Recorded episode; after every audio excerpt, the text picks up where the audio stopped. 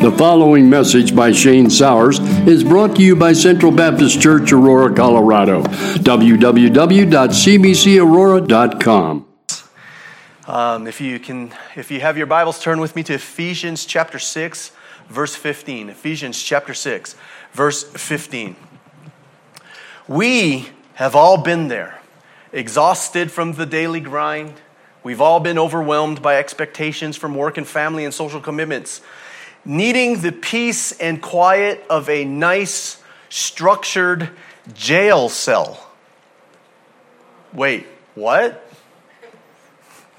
Um, uh, the Mockingbird blog, they noted a story about a mock prison where inmates will pay $90 to spend 24 hours in solitary confinement, away from all phones, clocks, and people photographer Kim, um, Kim Hong Ji shows inmates meditating and resting, depositing cell phones into baskets.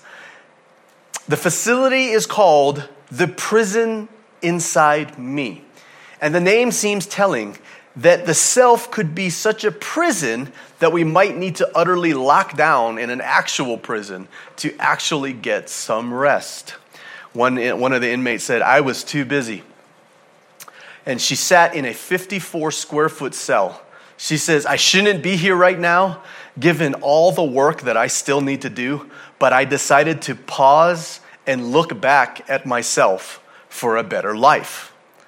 The clients of this prison get a blue prison uniform, they get a yoga mat, they get a tea set, a pen, and a notebook. They sleep on the floor. There's a small toilet inside the room but no mirror. The menu includes steamed sweet potato and a banana shake for dinner and rice porridge for breakfast. The co founder, uh, Noah Jihyang, said that the mock prison was inspired by her husband, a prosecutor who often put in 100 hour work weeks. He said he would rather go into solitary confinement for a week to take a rest and feel better she said that was the beginning. So, the question is Has our world got that busy and that chaotic that people could actually go to prison for 24 hours and feel better? wow. uh, one of the customers they say at first they're weary of spending 24 to 48 hours in a prison cell until they try it. They do it and they say, This is not a prison. The real prison is where I go back to when I get out. Wow. And many of us today, we can relate to this. Do we actually feel like, if we really think about it, sitting in a prison would be a time of peace away from everything. Life is super chaotic these days. There are places to go, people to see, people to avoid, a time to get paranoid. Deadlines to meet, children to pick up, something after something after something. And every so often, like to, I like to check in with some of my retired friends my friends who are retired from their job, who've been working their whole life for this moment, for them to be retired. And most of them say that they're more busy now than they were when they were working. I heard a lot of amens here this morning. I can't remember all the circumstances of this, but one of my busy friends one time was he was telling me that he was stuck at his hotel uh, for a couple of days because there was a really big storm.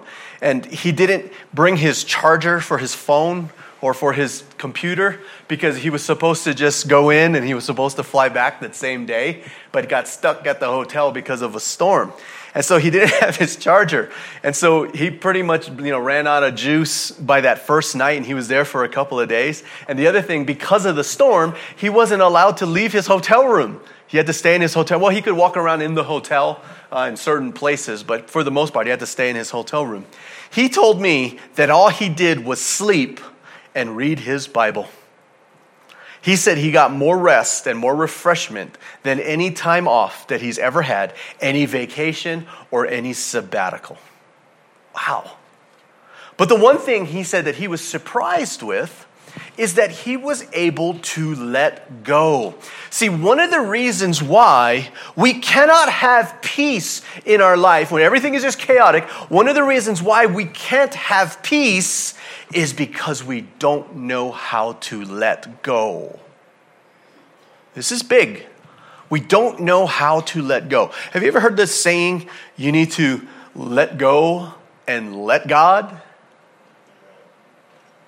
I used to hear that all the time uh, growing up. I was a pretty stressed out young man. Let go and let God, Shane. But here's the thing have you ever tried and found out just how hard it is to let stuff go? See, it seems easy for us to think, hey, you know what? Let go, let God. Just let it go and let God take care of it. But man, that is one of the hardest things to do. It's really hard to do that. Many times I feel like the reason why I can't sleep is because I can't stop my mind from going. You ever, you ever in that position where you're trying to sleep, but your mind just, and you're just trying to stop the mind from thinking, you just can't. And every night when I pray, I say, you know what, God, take it all. I let it go. It's all in your hands. God, it's all for you. So I let go. I give it to God. And somehow, some way, I take it back by the time my head hits the pillow. And it's all back.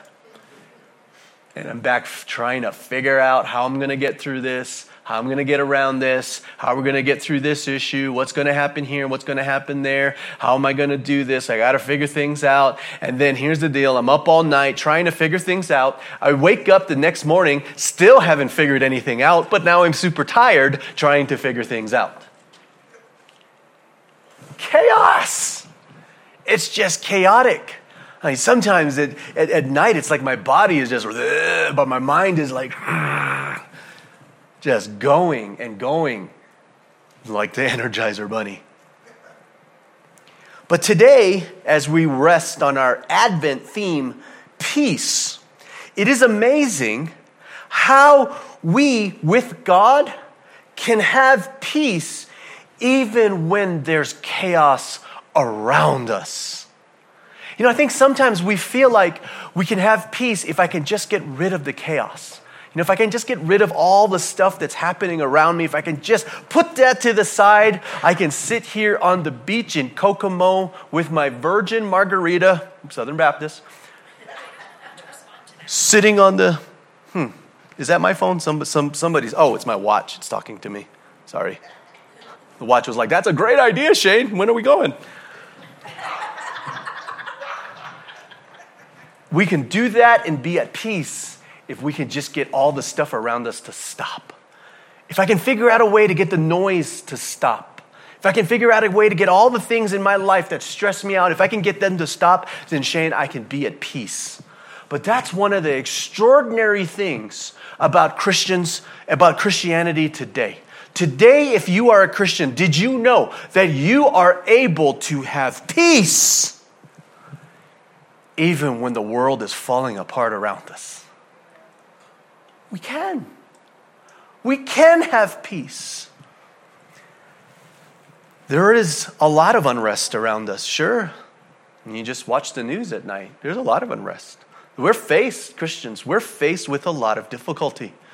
One of the things that I'm finding that at an extraordinary rate, people are falling out of the church. People are just not going to church anymore. People are walking away from Christianity in droves, family, in droves. There's a lot of unrest. There's a lot of things that are happening around us. Faced with difficulty, faced with trials, faced with suffering, even faced with death, we as Christians can walk with peace in our hearts.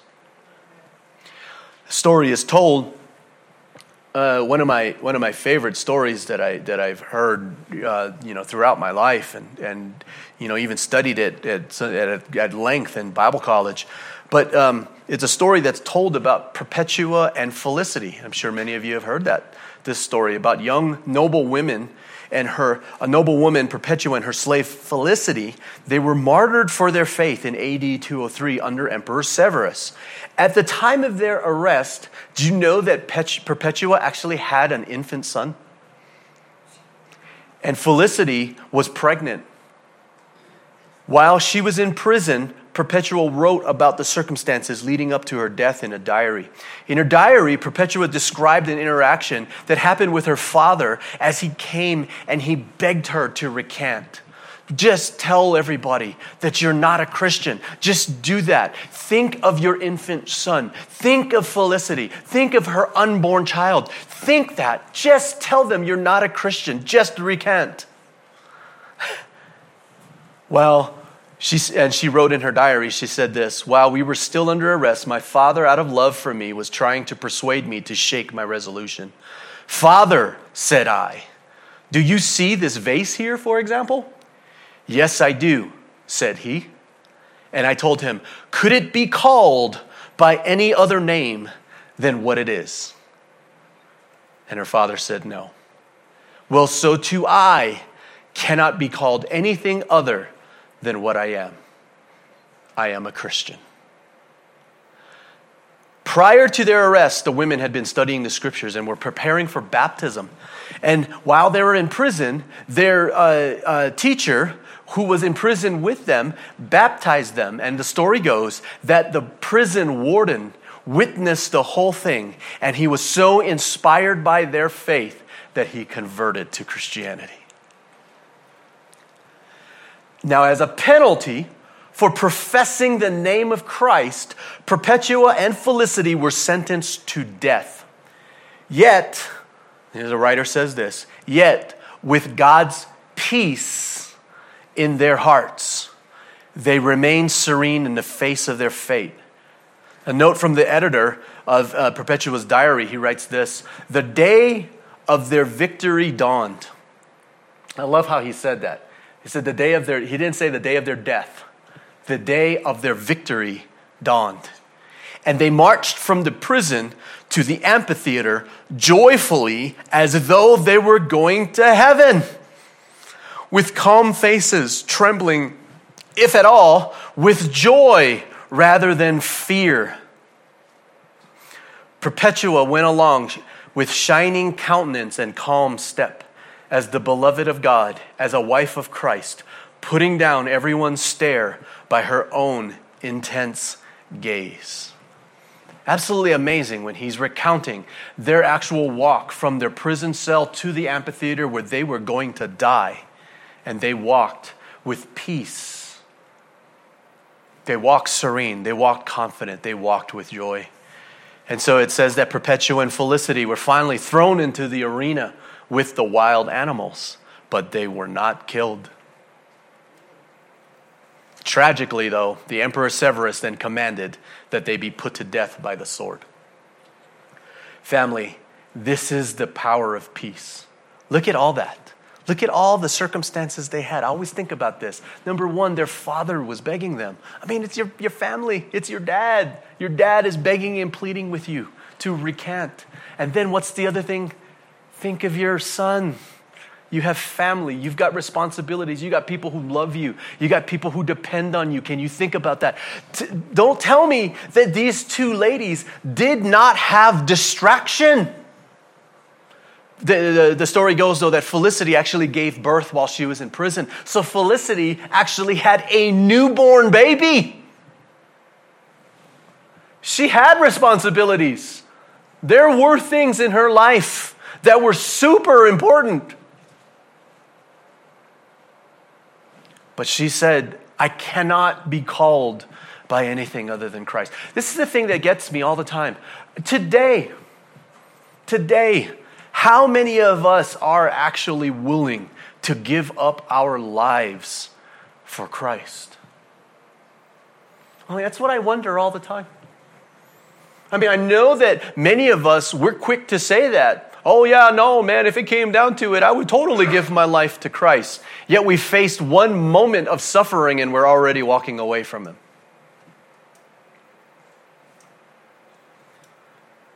The reason why we don't, family, is because we don't have peace. This is the power of peace. We can overcome the valley of the shadow of death if we have peace. We will not fear because we have peace. But how is it that we can have peace? We get peace because of the good news. The baby born in the manger, Christ the Lord, has come. Ephesians chapter 6 verse 15. Ephesians chapter 6 verse 15. For shoes, put on the peace that comes from the good news so that you will be fully prepared. The grass withers, the flower fades, but the word of our God stands forever. Let's pray. Father, we thank you for your word, and I pray that your word will penetrate our hearts. Give us an undivided heart that I may fear your name. We thank you in Jesus' name. Amen. So, the only thing we're going to look at today is how we can receive peace that comes from the good news of Jesus and how the gospel not only brings peace, but transcends, but not just transcends, but gives us life and life more abundant. Our thesis statement today is this though sin and the pattern of this world cause us to fall into more and more unrest and struggle, it is the truth of the scriptures and the power of the Holy Spirit that will cause us to see and know the peace of God in our hearts and life and life more abundant in Christ. So, point number one the gospel of peace, the peace that comes from the good news of Jesus. So, here's just a quick backdrop of the passage of scripture that we're looking at. How important are our feet when it comes to battle? In other words, how important are our feet when it comes to fighting? So, here's the thing.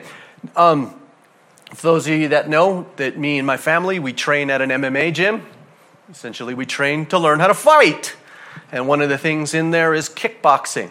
Now, one of the first things we focus on when you come to kickboxing, believe it or not, we focus on our feet before we even start to focus on punching and kicking. See, we think of kickboxing as just punching and kicking. But what we don't realize is just how important our feet are when it comes to fighting. This isn't something new. This is something that has been passed on from generation to generation when it comes to fighting battles and having victory. Feet, footwork. This is the most important piece when it comes to a battle. If you, uh, how you move your feet and being able to have a strong foundation is what will factor in. You're not just moving your, it's not just moving your feet, but it's how you're doing your feet. Do you know that now it's at the time when, when we're actually sparring at the gym, when we're actually, you know, fake fighting and all that kind of stuff? You know what I focus on when I'm fighting? I focus on your feet. And I'm doing every single thing that I can to knock you off balance. Because if I can knock you off balance, then I can knock you out. I don't actually do that. It's normally the other way around. But I'm always messing with your feet. If you ask my wife, when I spar with my wife, that's the first thing I'm doing is I'm ripping at her feet. I'm trying to get her off balance. I repeat this in my mind all the time. No feet, no fight. One of my coaches, when I was sparring, he used to come and I'm actually sparring with someone. He used to actually come and he would say, freeze. And I would freeze. Wherever I was, I had to freeze. And he would come and he would push me to find out if my feet was in place. Okay, there's a point to all this. Watch this okay, to see if I would. So if I'm here and if I'm, I took a step here and I threw, he said freeze and I froze and then he would come and he would push me and I would go. And he would be like, you're out of position again. Feet, footwork. It's super important for us to be able to stand and to not fall when it's time to fight. This is the point of the passage. Dr. Kent Hughes, he writes this The spiritual lesson here is perfectly clear. It is the gospel of peace. The peace that comes to us in and through the gospel makes us immovable in battle. Feet, the gospel of peace. Peace is our feet. It's the thing in our life that's going to keep us from being able to be moved and pushed around when it comes to battle. Now, here's the thing that we've got to understand, especially in our culture today. I don't know where you've been or where you've been hiding if you don't think that we don't have a battle before us today. If you are a Christian today, you should be fighting right now. Oh my gosh, you should be fighting. You should be standing up for the gospel of Jesus. You should be withstanding all onslaught that's coming from media, from society, from people, from your next door neighbor. We should be able to stand in the face of that. Not only that, but family, we are called, we are commanded to pull down strongholds for us to destroy any argument that will come against the knowledge of Christ. Well, pe- people will say, well, man, well, Shane, man, when I became a Christian, you know, I, I was hoping that I was going to chill. You know, life was supposed to be chill after I became a Christian. When I look at the Bible and I look at the things that the Lord has given us when we, when we became Christian, what the Lord has given us, I didn't see a, a, a love seat. I didn't see air conditioning. You know, I didn't see, you know, massage tables or visits to the chiropractor paid for by heaven. I didn't see, God didn't give us those things. Do you know what God gave us when we became Christians? He gave us armor. Why in the world would He do that? Family, it's a battle. And the thing that's going to keep us foundational, the thing that's going to keep us firm, the thing that's going to keep us standing, the thing that's going to keep us from being moved, keep us from falling, is peace. And we're able to do this. We're able to do this. We are ready for battle and advance because we have peace through the gospel of Jesus. We have to have peace to be ready. This is the reason why many of us are losing battles today on a daily basis is because we don't have peace of mind and we don't have the peace of God in our hearts. So if we don't have peace of mind, we don't have the peace of God in your heart, you don't have good feet. How in the world are you supposed to fight if you don't have good feet? If you don't have peace, you can't fight. If you can't fight, you're going to fall. You're going to fail. We have to have peace. No feet, no fight, no peace, no power. But maybe it's because we're looking for peace in all the wrong places. Because this peace only comes from resting our lives on the gospel of Jesus. Why? Because there is no peace apart from Christ. None. And people have been trying to do this for centuries trying to find peace apart from Christ, and you cannot have it. You cannot get it. You will not get it. There is no peace apart from Christ, family. And this peace comes from hearing the gospel, living our lives on the gospel. I mean, some people be like, hey, Shane, you know, why you preach the gospel every single week? Because you can't get peace without hearing the gospel. This is why I preach the gospel every single week. Why? Because the gospel is our foundation, the gospel is our source. It's God got to be our motivation. It is our power. Did you know that the law of God tells us where to go? The gospel helps us to get there. You tried getting there by yourself? Can't do it, can you? The gospel is how we're going to get there because the gospel is the power, not the law. The law kills.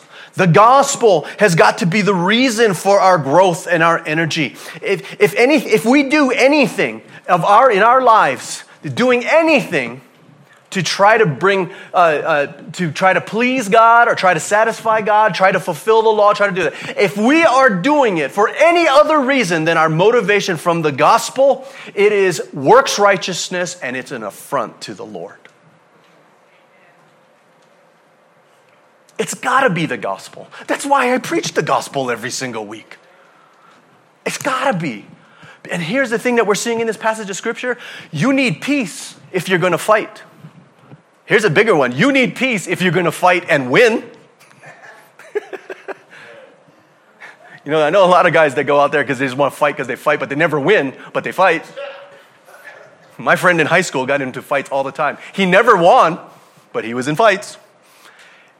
The intention of fighting is to win. You're not going to do it without peace. And peace comes from the gospel of Jesus. That's what we're seeing here. The gospel of Jesus.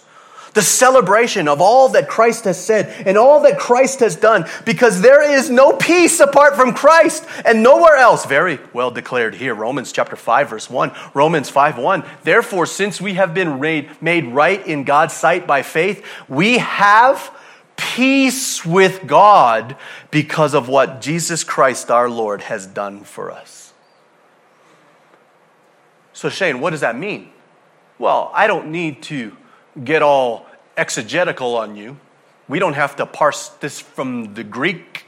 We don't have to go through centuries of, of commentaries and, and theology books to come to the answer of what this means. What does this mean? It means there is no peace apart from Christ.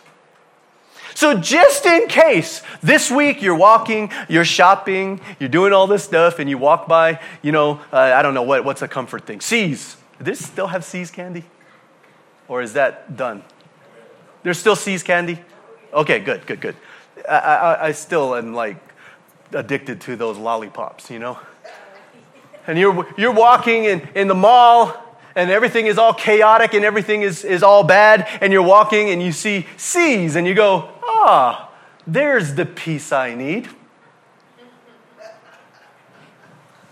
I'm going to have some peace.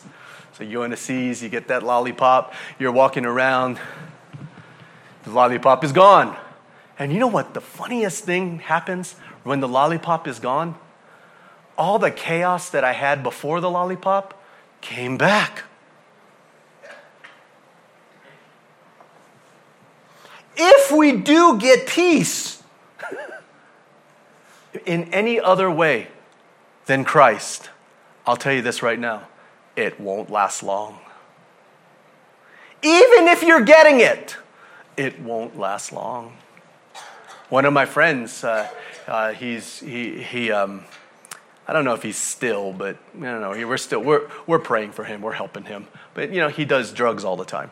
And the thing is, is that he does drugs. And he was honest with me one day. He does drugs because he just can't stand his life. He hates his life. He hates life. He hates his family. He hates everything. So drugs is one of those things where he gets to escape. So anytime real life starts to hit, he starts Jones and all this kind of stuff. And I said, yeah, but you know what's really interesting about that? It's like when the high is gone the problem still remains, doesn't it? Yeah, Shane, I know, I know. Because anything that we're trying to do to bring an end to the chaos apart from Christ, it's only temporary. I mean, and I have known people, people who, who say, say that they have, had, they have um, real uh, peace in their hearts um, when, when they became a Christian. And, and, and here's the thing, but, but before we get there, this is the thing. They, they say that they, that they have peace, but they don't have real peace in their hearts when they try to find it apart from Christ. You know, here's the thing. This is another thing that we can see too. We feel it. We can be around many people. I don't know if you guys have ever experienced this. You can be around a ton of people and you can have a ton of people in your life, yet for some reason you still feel alone. It's a weird thing. You still feel alone. We feel it in a real direct sense because sometimes, no matter what we do, no matter what we say, no matter what we read, no matter what we try to trust in, when we go through life, there's just always this feeling inside that there is something wrong. There's just something not right with life today. Something's really, really wrong.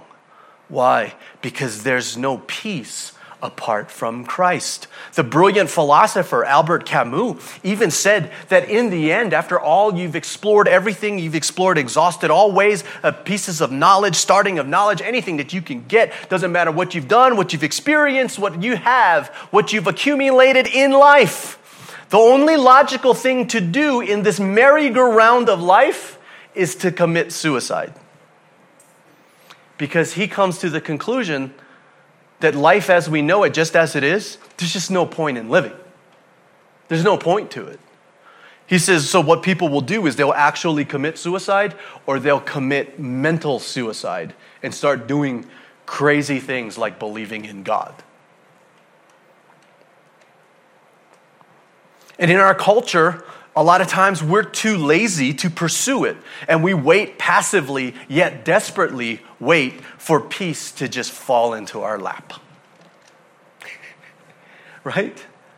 That's our culture today. We're our culture, we, we just want to sit back and just wait for all the blessings of God to just fall in our lap. You know? And if we can't, we're just waiting for the time where we can get it through the internet You know, I'm just, I'm, I'm positive Apple or Microsoft or one of those companies is going to invent electric peace. And you pay $59.99 a month and you get it emailed directly to you. Here's your peace. Oh, okay. Thank you for the peace. Pursue it actively. Many of us will pursue it actively, not just passively, but we'll pursue it actively desperately, wildly, irresponsibly, hoping that it will come through money or sex or the accumulation of knowledge, experiential exploration, chemical abuse, drugs, alcohol, witchcraft, porn, physical, visual stimulation, social distractions, and anything that will cause us to escape. But all we ever find is it was just temporary relief. Just temporary. And the one thing that stays constant. we, we, we, we, do the, we do these things to distract ourselves, but the one thing that stays constant all the time, you know what that is? Our problems. when the dust settles, our problems are still standing there. Oh, well, you, you, you got to escape for, you know, a couple of hours, but guess what's standing there when you get home? But not only that, your problems are still there, but now you're dehydrated, now you're hungover, and now you're sitting at the toilet sticking your face in some place where your face doesn't belong.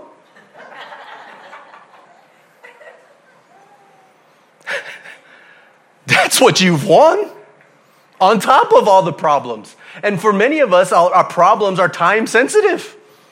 So the problem all of a sudden looks bigger than it was before we even started to escape. Wow. Why do we keep doing this? Did you know that we don't even have to do this? Solomon already tried it for us. Solomon says, Humanity, humanity, I'm going to do you a huge favor. I'm going to do you a solid.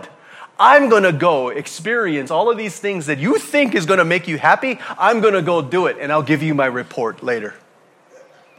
And then we get the book of Ecclesiastes where he tried everything under the sun. Anything and everything he could do to make himself happy, to feel peace, and to feel satisfied. And with all his exploits, all these things on earth, he is saying nothing in this world is going to give you the peace and satisfaction you are looking for.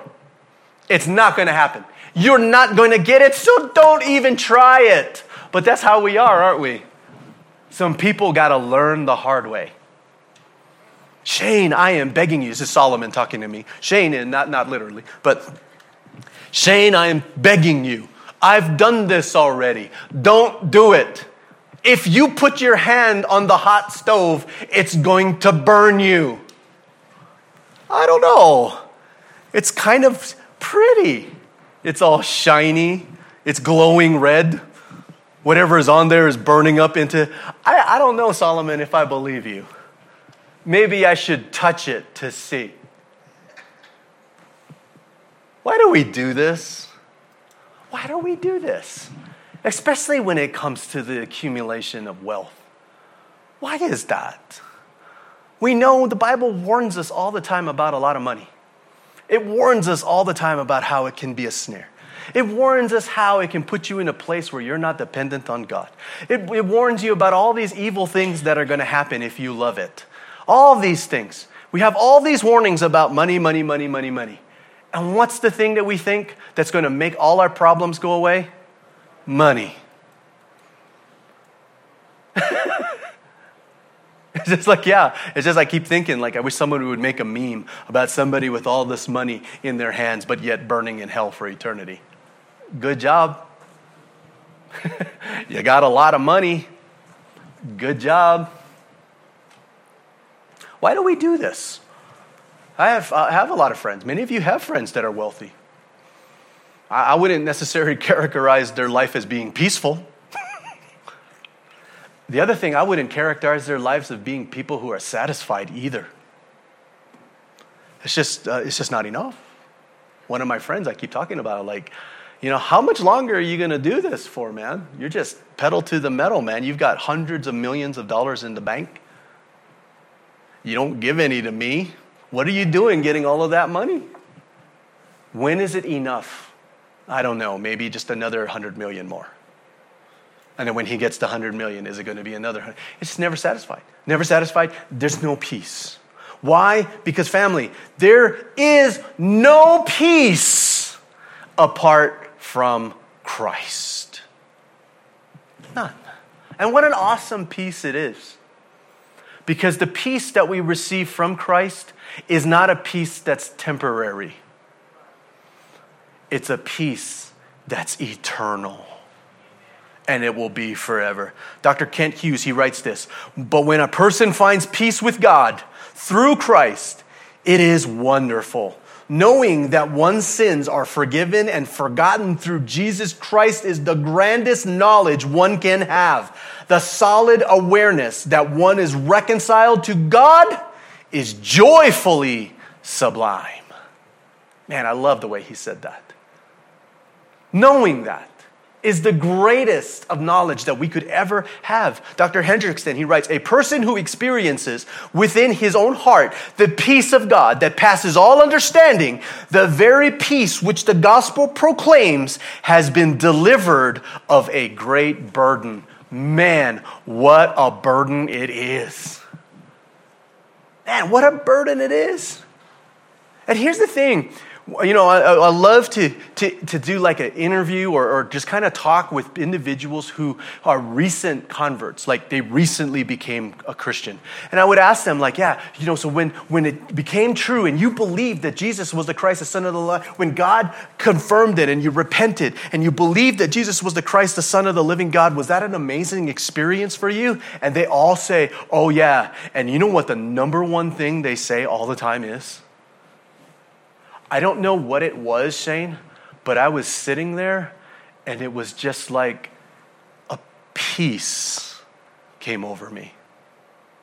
I don't know why, I don't know. They don't know how to describe it. They can't describe it, but the word that they use all the time is peace.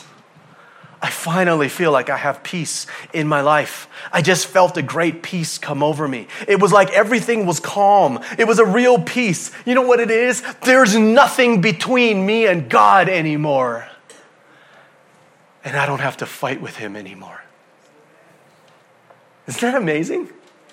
It's amazing. So we think, oh, peace, yeah, that's, that's a good byproduct of Christianity. No, what we're trying to see here is peace, walking with peace, is vital to a Christian. It's our lifeline. It's what's going to keep us steady when we have a battle. So it's not just a small thing. And what's amazing is that that's the first thing we experience when we become Christians peace. We just need peace in our lives, man. To just be, you know what? Everything is going to be all right. and if you don't have the peace with Christ because you are not reconciled with God, I've got a feeling everything's not going to be all right for you. It's huge. It's a huge thing. It's a huge thing. And we got to remember that. We've got to recognize and we've got to see that, how important this actually is. We cannot go through life without peace. We can't be victorious in battle without peace. We can't do what the Lord has called us to do without peace. God did not call us just to survive. Did you know that? He didn't call us just to survive, He called us to overcome. He called us to fight a battle and to actually win because all authority in heaven and earth has been given to Jesus. Did you know Jesus said that? All authority in heaven and earth has been given to me. So I want you to go out into all the world and make disciples. And I like this because I want you guys to lose. I don't think that's what he said. All authority in heaven and earth has been given to me. Why would he tell us to do that? Why would he set that up when he tells us to go make disciples? Because he intends for us to be victorious. He's telling you, hey, I'm in charge now. I'm in control of this. I want you to go out there and I want you to go make disciples of this world. He said that He has it all so that we know we'll never lose. His will will be done. So, what's the issue here? What's the problem? The famous epigram, you guys have heard this, I'm sure, before. The cobbler's children have no shoes. Um, yeah, I know some of you are probably looking at me like, cobbler? You're you talking about like peach cobbler? what does peach cobbler have to do with shoes? cobbler is another word for a shoemaker. This is a shoemaker. The shoemaker, his children, has no shoes. It expresses the irony of missing that which so surely ought to be ours because of our relationship and our position. Surely the children of a shoemaker would have shoes. Surely, if you are a Christian, you would have peace with God. The very thing Christ gave is the thing that we don't have. Surely that's not true. But, family, the tragic irony, the tragic irony, it's huge, the tragic irony, that many of us do not have the peace of God because we've probably in some way pushed it away in rebellion or pushed it away in neglect. We're finding temporary relief in this world and we think that this is actually peace, but it's not. And when it gets real, we become unglued, we unravel. And as a result, we're falling in battle we bail, we fail, we're losing our struggles, we're, we're failing our tests. And when times get rough, it's more common today for people to hit eject to escape than to endure. When the going gets rough, we don't persevere, we panic, we don't fight, we flight. Here's the other thing. But Shane, come on.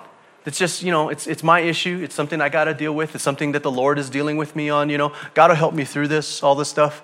Here's the issue we don't fight, we flight. We panic, we don't persevere. We don't endure, we escape. How would you like to go into battle and fight with that person? Yeah, look at all the Marines. The Marines are going. The Marines get this, they understand.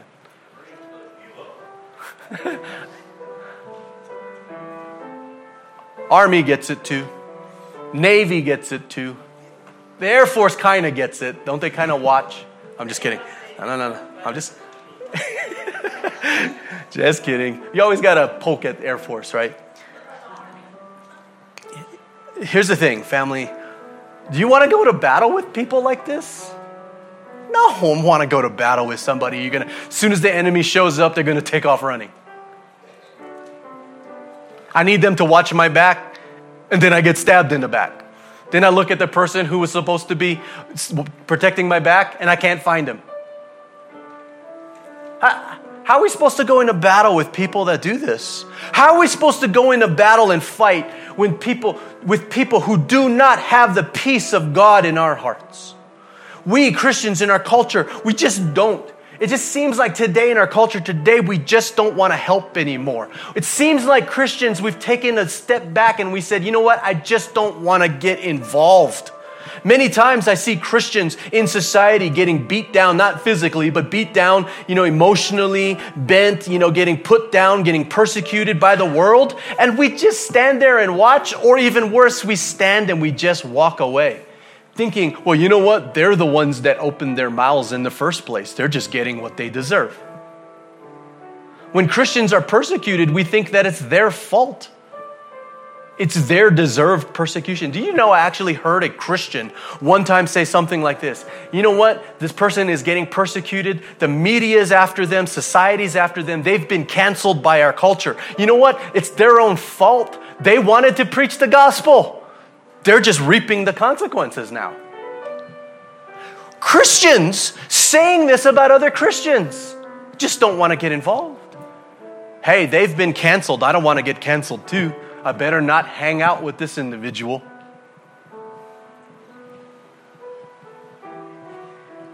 Yeah, we don't want to fight with those kinds of people.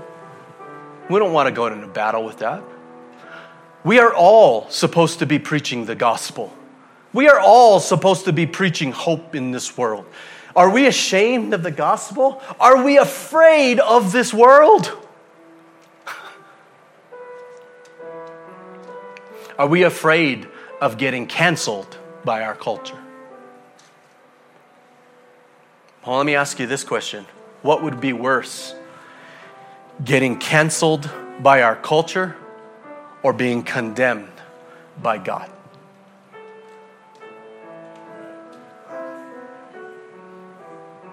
Yeah.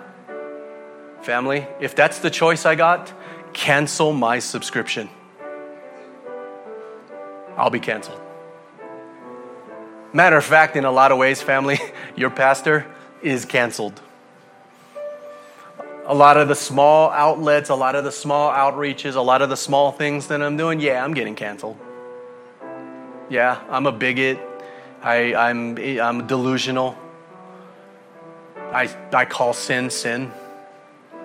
You know, one, one forum, you know, we was good talking about possibly doing a formal debate. They asked me if I thought homosexuality was a sin.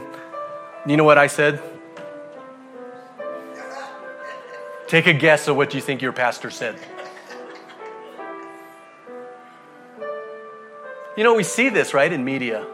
We see all these, these our quote unquote leaders of Christianity in front of the camera, in front of millions. Is homosexuality a sin? Well, I'm not the person that's actually going to call this one.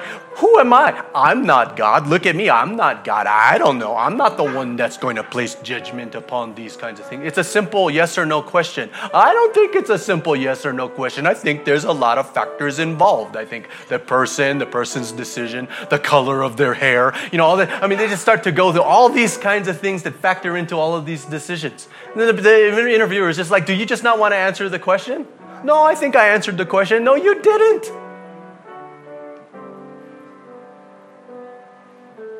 Shane, pastor, Central Baptist Church. Is homosexuality a sin? I said yes. And because of that, they won't even let me into the forum anymore. Canceled, family. Canceled. Fine. Fine. Because here's the thing, family. I don't, I don't know why we as Christians, why are we so afraid of this world? What has the world done for me lately? What's the world done? Number one, the world hasn't done anything. Number two, the world can't do anything that I need the world to do. Oh, but you know, Shane, the world can cancel you, the world can shun you, the world can do all this stuff. No. This world will have no power over me unless it has been first given to them from above. They are not going to do anything to me unless God allows it. I am not afraid of the world. The world can ridicule me, the world can ridicule us, the world can threaten us with death. And we are still going to stand here and say, I will not bow down still standing here saying, I still believe Jesus is the Christ, the Son of the living God. And you know what? The world may even kill us. Did you know that? The world could even kill me. Somebody come in here, kill me, shoot me down dead. And you know what? I don't care. You know why? Because one day the trump of God is going to sound and the dead in Christ is going to rise up again and I am going to be walking on this earth, joining my Lord in the air, ruling and reigning with him for eternity. The world can't do nothing. Family, we have got Christian, Christians, Christianity. Let's stop being afraid of the world. No more fear. Peace of God that transcends all understanding. Family, and we have peace because we know rising inflation, looming recession, that's not our unrest. Our real problem in life is not these circumstances that the world gives. The real problem is the wrath of God of judgment That's the greatest tragedies for a person. What good is it to gain the whole world but lose your own soul? It's a terrible thing to fall into the hands of the living God. We've been warned time and time again in the scriptures God is coming to judge. We all have sinned and fall short of the glory of God. There is no one on earth who always does good and never sins. There is no one righteous, no, not one. We are all born children of wrath. We are by nature enemies of God. But our loving, Heavenly Father sent us His one and only Son, a baby born in a manger in Bethlehem, our Savior Christ the Lord. Family, yes, glory to God in the highest, and peace on earth to those whom God is pleased. Man, Christ came into this world to seek and save that which was lost. That's why this season is great. We think this season is great because we get to open up presents and get all the things that we have on our wish list. But do we not understand that it's not the gift that we received under the Christmas tree, but it's the gift that we were given who died on the tree to give us life and life more abundant. Whew, man, I'm telling you, we have peace because Jesus died for our sins according to the scriptures. And he was buried and he was raised on the third day according to the scriptures. The saying is trustworthy and deserving of full acceptance that Christ Jesus came into this world to save sinners. He became sin who knew no sin that we might become the righteousness of God in Christ Jesus. Family, if that doesn't give you peace, then nothing will. Man, that's it. The peace of God we find only in Christ and in Christ alone. All who call upon the name of the Lord shall be saved. If you confess with your mouth that Jesus is Lord and believe in your heart that God raised him from the dead, you will be saved peace that transcends all understanding will guard our hearts and our minds in Christ Jesus. Family, we have life and life more abundant in Christ. We have peace. We have power. We have His love and fellowship. We can be ready. We can overcome. And this holiday season, we can rejoice for our King has come. Oh, come, oh, come, Emmanuel. We sang it today. He has come. What an amazing thing He's done for all of us. The peace that He had given.